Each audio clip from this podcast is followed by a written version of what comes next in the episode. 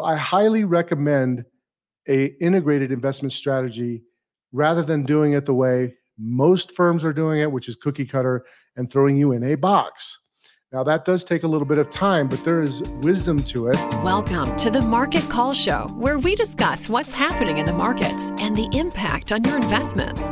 Tune in every Thursday on Apple Podcast, Google Play, Spotify, or wherever you listen to podcasts.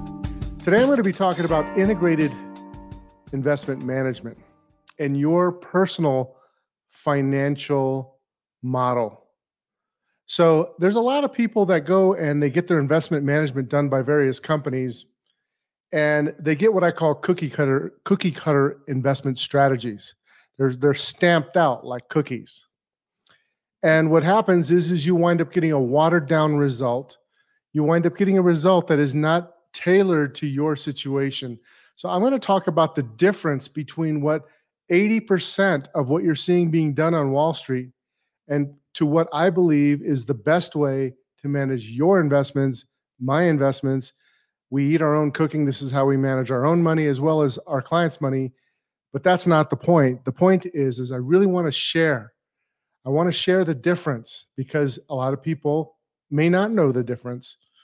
So I'm going to talk about um, a, an exercise that we went through. We went through an exercise where we were actually looking at our clients and we were saying, okay, what exactly were some of the things that defined the, the transformation of going from a cookie cutter approach to an integrated investment management approach approach that is tailored to their particular situation which gave them a better outcome an outcome that is better a transformation that is better for their life than it, they would have had had they stayed in a just a cookie cutter approach which is done again by 90 80% of Wall Street.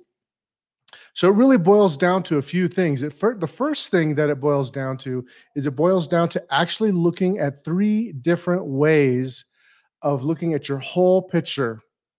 You see, a good investment management, a good investment strategy cannot be done without an actual financial plan.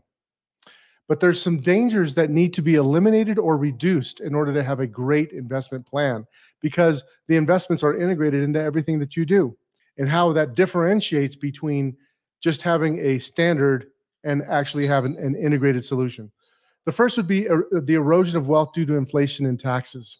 So the investment strategies have been put together to eliminate or reduce the impact of eroding your wealth due to the inflation and tax scenarios. So that means having investments that do well when inflation does well. And that means actually, or when inflation is going up. And that means minimizing taxes in many different ways. So another thing that we do to eliminate dangers, a good, a good integrated investment plan should have very clear ways to deal with market risk because market risk is a clear danger for many investors, for all investors. So dealing with the markets and and and and mitigating those risks is super important. The third would be uh, concentrated investment risks. Many times, uh, people think they're diversified, but they have all these funds and these funds tend to stack uh, risks on top of each other because they own the same type of investments. So getting rid of concentration risk is part of integrating your investment strategy.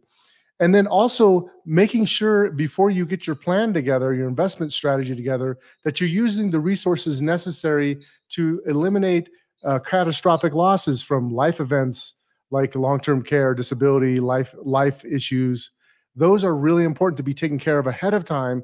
And sometimes portfolio assets can be really ruined by not taking care of that first. Another big one is excessive fees, poor performing investments.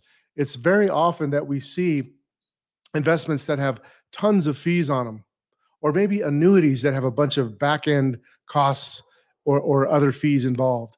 So, avoiding investment scams is another big one, part about integrating it. I've seen, we have literally been in scenarios where very wealthy people have been sucked in and almost lost all their money because of scams. Scams of people that were actually in the news here in Colorado. And, uh, and we were on conference calls finding out that people that were actually hurt by these scams were people that you would know that were football players that you saw every day in the big stadiums. Crazy stuff. So having the due diligence to be able to avoid scams. Big deal. uh, protecting financial security of uh, from divorce and death.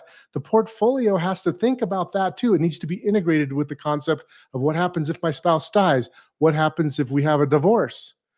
Must those are you know big issues. So that was that whole category of things I just talked about was really eliminating dangers. So when when you're when you're constructing an integrated portfolio strategy, an integrated investment strategy, you start with the elimination of dangers uh, and risks to your portfolio. One thing we know for sure this is not your parents' economy. I want to make available to you a copy of my book, The Financial Freedom Blueprint. The very first chapter you can download for free. And in that chapter, you'll learn on ways to stay ahead of the herd, how to invest in this crazy environment, and how to make sure your financial plans are on track. So go to pathtorealwealth.com and download your free copy today. Okay, now I want to talk about capturing opportunities. An integrated approach should obviously manage your investments to capitalize on long term growth opportunities that exist out there. And we've talked a lot about ways to do that, and I don't want to dive into all that right now. But you really should be capitalizing, not just indexing everything, but capitalizing on long term growth opportunities in your portfolio. The second would be increasing the income of a portfolio, especially as you get closer to retirement or you do retire. So now we're capturing opportunities, what we're talking about right now, in an integrated investment management strategy. So, an, an integrated investment strategy should also organize and simplify your accounts. A lot of people get so spread out. Maybe they left a job and they didn't uh, you didn't take that money and roll it over and then you've got all these investments and it's not cohesive it's not a cohesive strategy so organizing and simplifying your account so that you can multiply your wealth. Big deal. Another thing, an integrated uh, opportunity that you should look at is to improve the coordination between your advisors. For example, your CPAs and your and your attorneys. They, if they're viewing things in isolation and you uh, are not looking at it holistically, you could get bad advice. You you are not necessarily bad advice, but not the best advice. So, an integrated investment strategy will also coordinate between those professionals. They'll also, an integrated strategy will also have tax flexibility to adapt to changing tax rules. So, you want to have this, there's a concept called tax diversification where you're basically um, uh, setting up your accounts in a way that if rules and regulations change due to taxes, that you can change what you do. You have the account structured in a way so that you can lower your tax bill and not get hurt really bad. Another big thing is that your your an integrated investment strategy should free up you as an investor. Should free up free up your your freedom of time, your freedom, your location, and any relationships that you can deepen your relationships. So if, if an investment strategy is taking all your time, what good is that? How good is your life in that scenario? And it should increase your sense of confidence and and well-being and peace of mind. Let me talk about another really important thing about capturing opportunities with an integrated strategy. That would be that of uh, if you need trusts and you need to generate income that you're going to transfer to heirs, an integrated investment strategy should consider whether or not trusts make sense. They should consider how you're going to transfer money to heirs.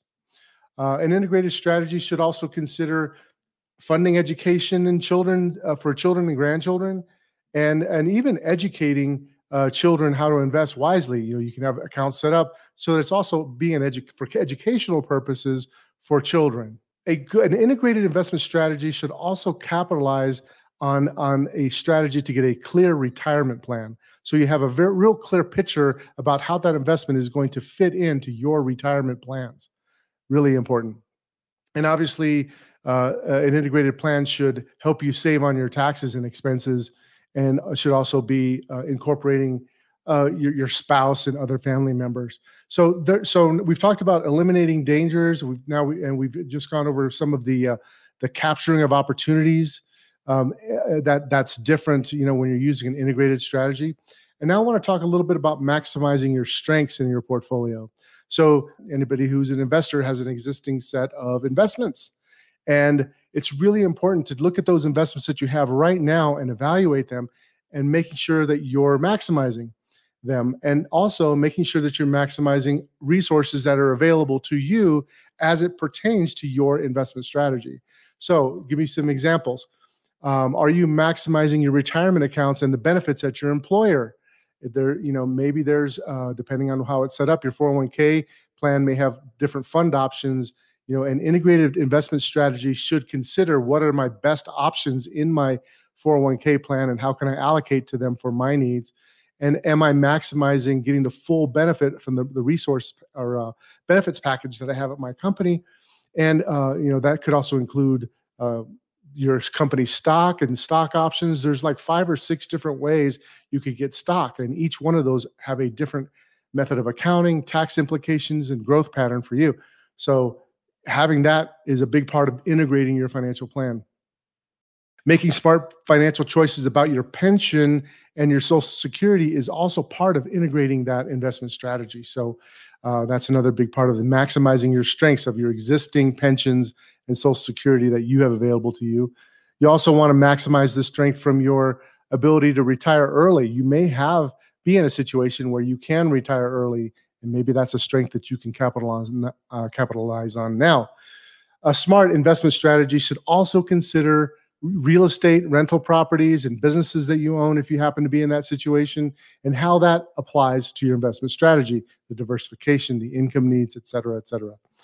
An integrated strategy should also look at how you're going to minimize taxes and invest, reinvest appropriately. Like with the resources that you have, what is that best way to rebalance your investments with and to uh, reinvest?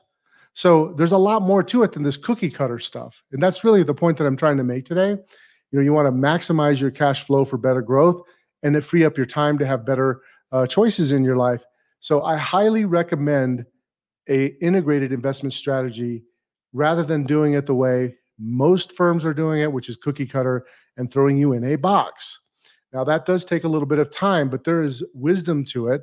My firm WealthNet, we call it WealthNet Wisdom, we have an integrated investment management approach and we have another process that we call personal financial modeling which means we do we look at all these different dimensions and we do a personal financial model for you to determine what that investment strategy should be. So i just wanted to point out what we believe what i believe is a better way to invest. So if you want to know more give us a call. Uh, you can go to our website uh, www.wealthnetinvest.com if you want to learn more. And uh, you know, we can do a free consultation to see if you should be investing in a different way. The information in this podcast is informational and general in nature and does not take into consideration the listener's personal circumstances. Therefore, it is not intended to be a substitute for specific, individualized financial, legal, or tax advice. To determine which strategies or investments may be suitable for you, consult the appropriate qualified professional prior to making a final decision. WealthNet Investments is a registered investment advisor. Advisory services are only offered to clients or prospective clients where WealthNet Investments and its representatives are properly licensed or exempt from licensure.